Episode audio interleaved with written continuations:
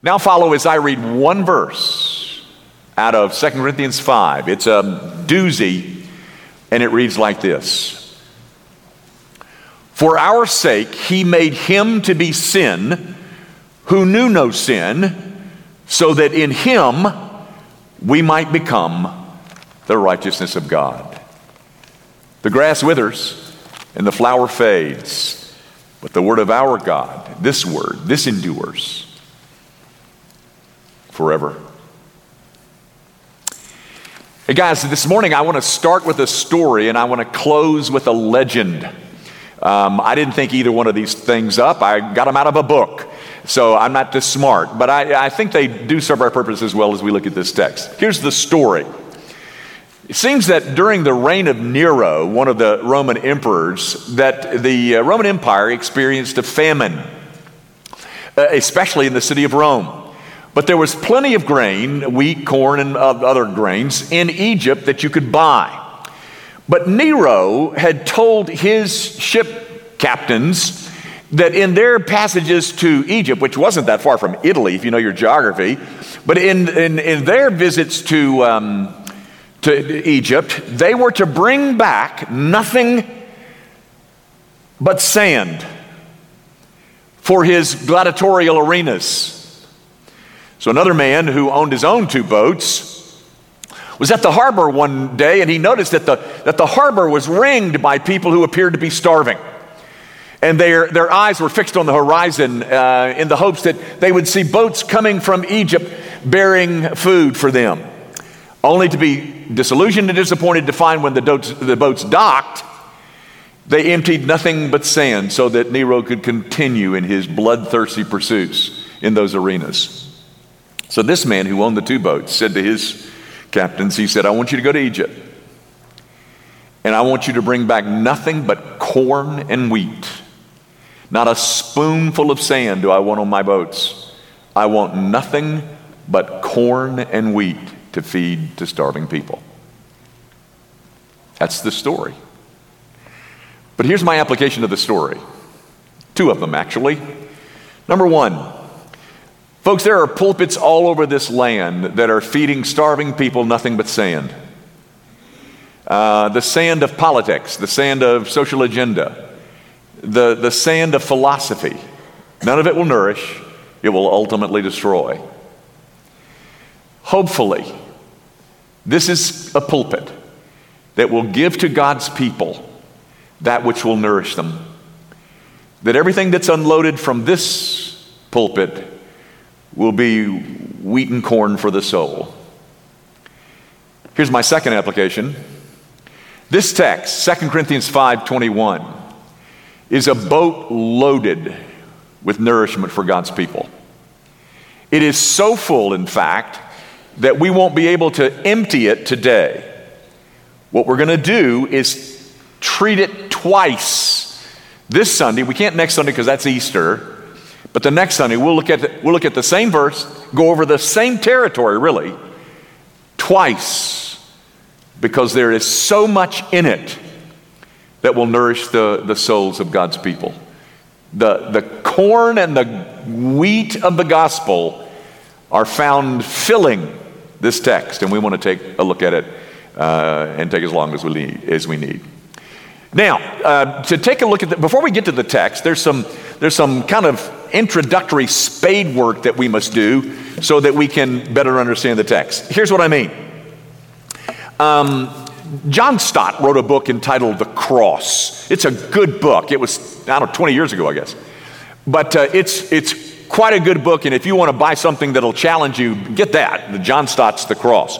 But in that book, he makes several observations that I want to share with you. Number one, never take for granted that sinners would, of course, be welcomed into heaven. Never take that for granted. That we can just show up and be admitted. Folks, the, the question is not why God finds it difficult to forgive, but how he finds it possible to do so at all. Stott says, nothing is less obvious than forgiveness. He goes on Forgiveness to man is the plainest of duties. To God, it is the profoundest of problems. Now, the problem, of course, arises over the collision of God's infinite holiness and man's love of sin. Um, God is holy, is pure, is perfectly righteous and just. But on the other hand, man is anything but. And thus the problem. So the whole story of the Bible is designed to explain how a great and a holy God can what he can and does to welcome sinners. What you find in this book is a very extensive discussion about how people like you and me can gain entrance into his presence.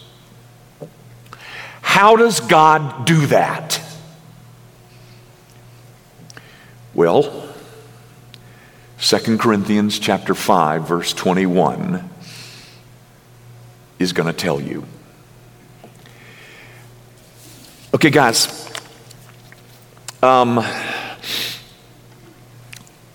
I have four points, but really three. The fourth one I have to add, and I'll explain it later. But there are three things that I want you to see in this text. And then we'll come back and try to find, discover more in it two weeks from today, Lord willing. But here's the first thing that I want you to notice as the text unfolds. I want you to notice that the primary actor in this whole redemptive drama is God the Father. The, the initiator of this whole scheme, this whole plan of redemption, is found in the hands of God the Father. You'll notice in the text, for our sake, He made Him. Now, guys, those are two pronouns, and I challenge you uh, don't take my word for it, but it's very clear that the first pronoun, He, is a reference to God the Father, and the second pronoun, Him, is a reference to God the Son. But you'll notice in this scheme of redemption, the primary actor in it all is God the Father making him. Guys, um, John 3:16, our favorite text, says the same thing. For God so loved the world that he gave his only begotten Son. It is God the Father whose love is, is spotlighted in John 3:16.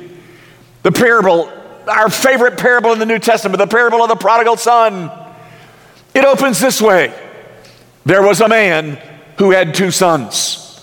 The parable is not about the two sons, the parable is about the father of the two sons and how that father made it possible for somebody as guilty as that prodigal to be received and reestablished. Gang, the moral governor of the universe, actuates a plan that will satisfy the law and allow him to distribute mercy. So, if it is God who is the author of this plan, you can bet that he will accept it. But he will accept only it. There is a plan of redemption, authored and initiated by God,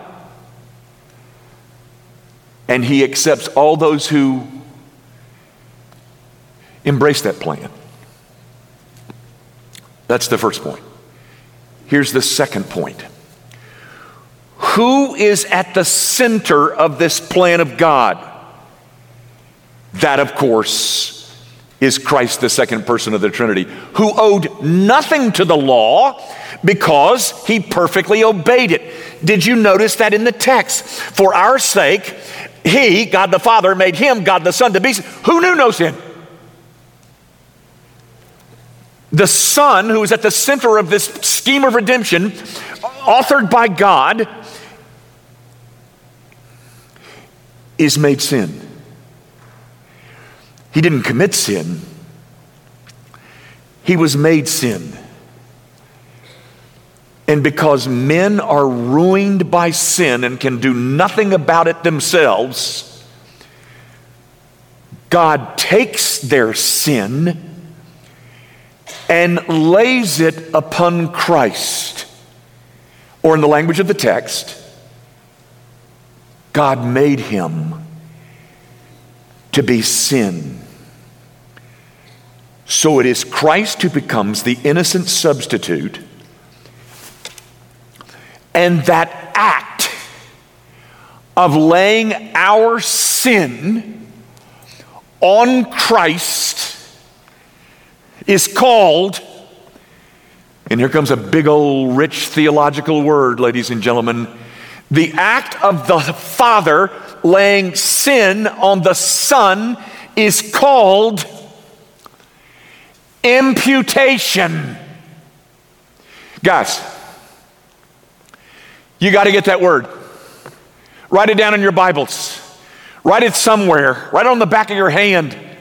Imputation. I M P U T A T I O N. The act of God laying, making him who knew no sin to be sin, that act is summarized in the term imputation. Now, let me see if I can describe or illustrate that act for you.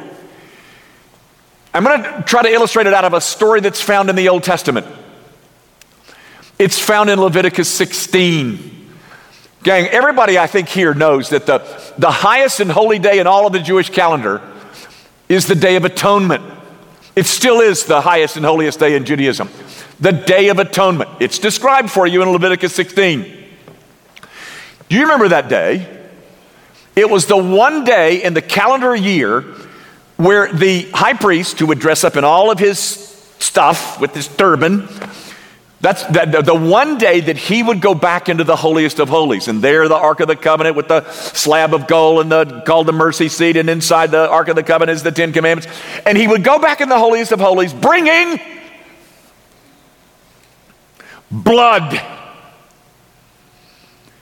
And he would pour out that blood on the clamorings of the law from the Ark of the Covenant to quiet it and to silence it.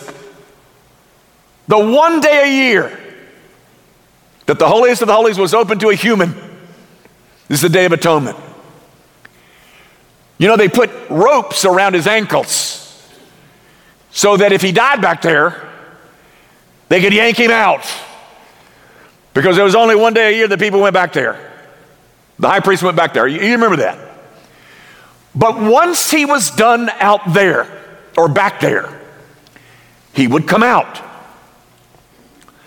And there waiting for him would be a goat. A goat, a real goat.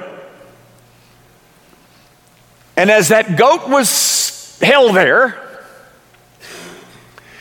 the high priest would very ceremoniously, very dramatically, very symbolically, very profoundly, would take his two hands and would lay his hands on the head of the goat.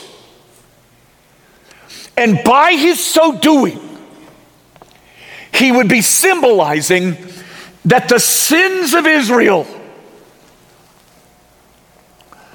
were being transferred to that goat. And then the goat would be taken to the wilderness and set free. And that goat was called, of course, Azazel, the scapegoat.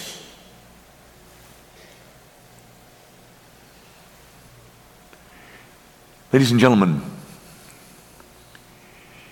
Jesus Christ is our scapegoat. Because the Father, knowing that he knew no sin, has no obligations to the law, has lived perfectly righteous, takes our sin and lays it upon Christ. And that is called imputation. Do you get that? You got to get it. It is, it is the key element in the doctrine of justification by faith imputation. Folks, if, if you need to know more, what you can do is go home this afternoon and study Romans 4. That's where Paul is laying out his doctrine of justification by faith, and he mentions this transfer some seven times in the one chapter. You got to get it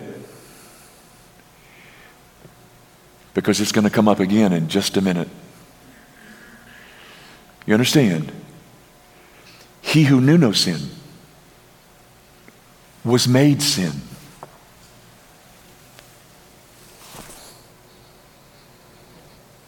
By his Father. And he took the sin away into the wilderness.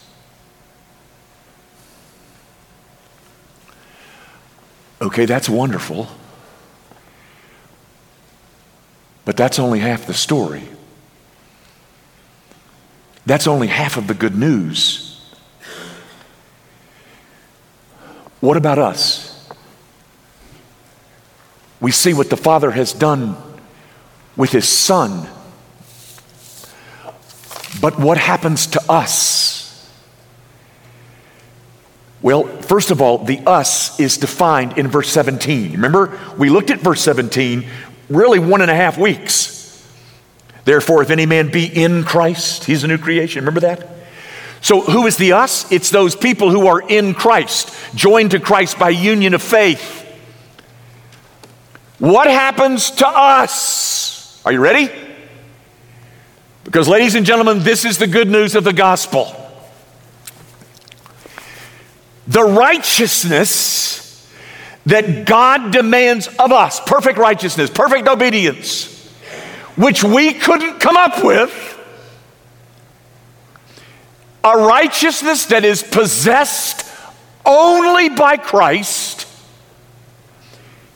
His righteousness gets imputed. There it is again. to me.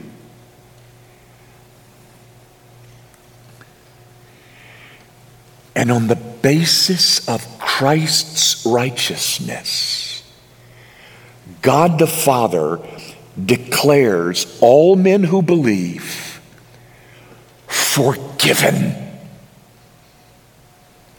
based on the merits of Jesus Christ. Folks, by the way, the Roman Catholic Church calls that a legal fiction. We'll have to come back and discuss that at another day. But I want you to notice in the text, He made him to be sin who knew no sin, so that in Him, there's the us, we might become righteous. No, ladies and gentlemen, the text does not say that. It doesn't say so that we might become righteous, it says so that we might become the righteousness of God. God looks upon me not only as righteous, but as righteousness. And listen to this part, ladies and gentlemen.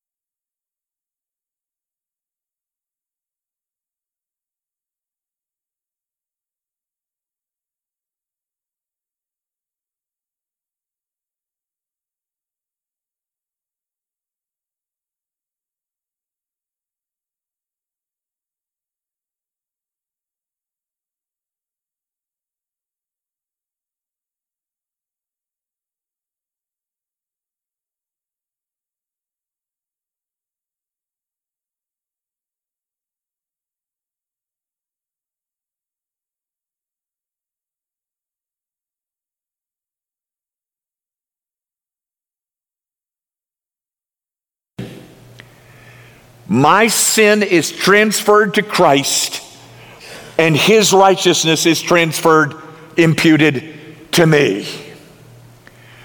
God looks upon me as if I am righteousness, and looks upon Christ as if he is sin.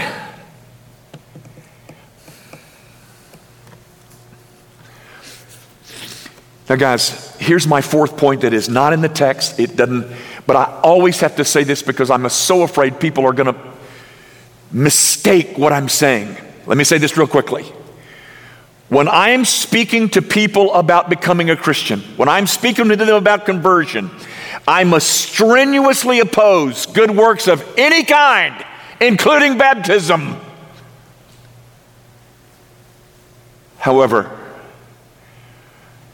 when I'm speaking to a Christian about a life of holiness, a life of sanctification, I must promote good works of all kinds, reminding them that none of the performance of those good works is meritorious in any way.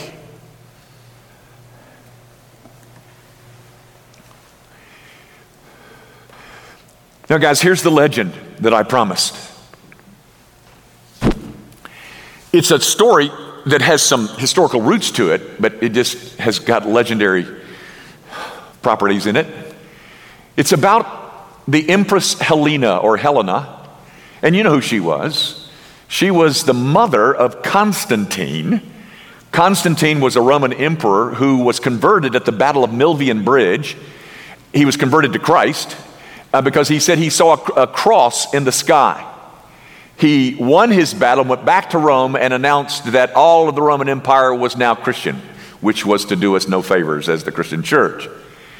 It is also said that he, Constantine, went back to Rome, and through his testimony, his mother, Helena, was converted, which is all probably historical.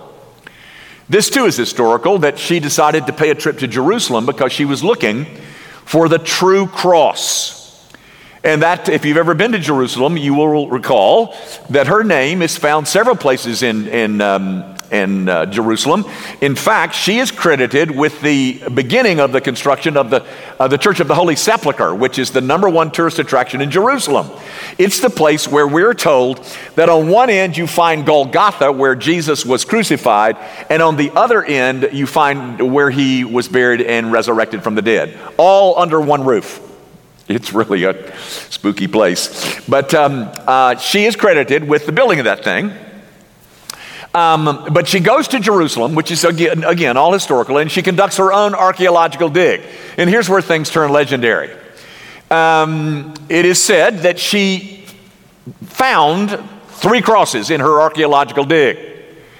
Um, but she still was faced with the problem I don't know which one of these is the actual cross on which Jesus was crucified. So, a couple of our advisors uh, suggested that she might perform a couple of tests. The first test was to break off little pieces of each cross and take them to the sick and see if any of them performed wonders. Well, indeed, one lady was raised out of her illness uh, having been touched by one of the crosses, but they still weren't sure. So they conducted a second test. The second test went like this they found a, they went and got a corpse, a dead body, a cadaver, a dead body, and they brought it to the crosses, and they laid the dead body on one of the crosses. And nothing happened. So they took the body off of that one cross and put it on the second cross, and lo and behold, the dead body sprang to life. And they said, That indeed is the true cross on which Christ was crucified. Now, here's my application. Ladies and gentlemen, the only message that will bring you to life is the message that is found in 2 Corinthians 5, verse 21. I'm not talking about my sermon. I'm talking about a a gospel that emphasizes the substitutionary atoning work of Jesus Christ only. The only message that will ever bring any man to life is that one. Ladies and gentlemen, some of you have been eating on sand for years the sand of your own human merit, your own self righteousness, and it will ultimately destroy you. The only, the only message that will nourish the soul, the only message that will be wheat and corn for your soul, is the message of Christ the one who knew no sin, but became sin so that we might become the righteousness of God. All other messages are nothing but sand.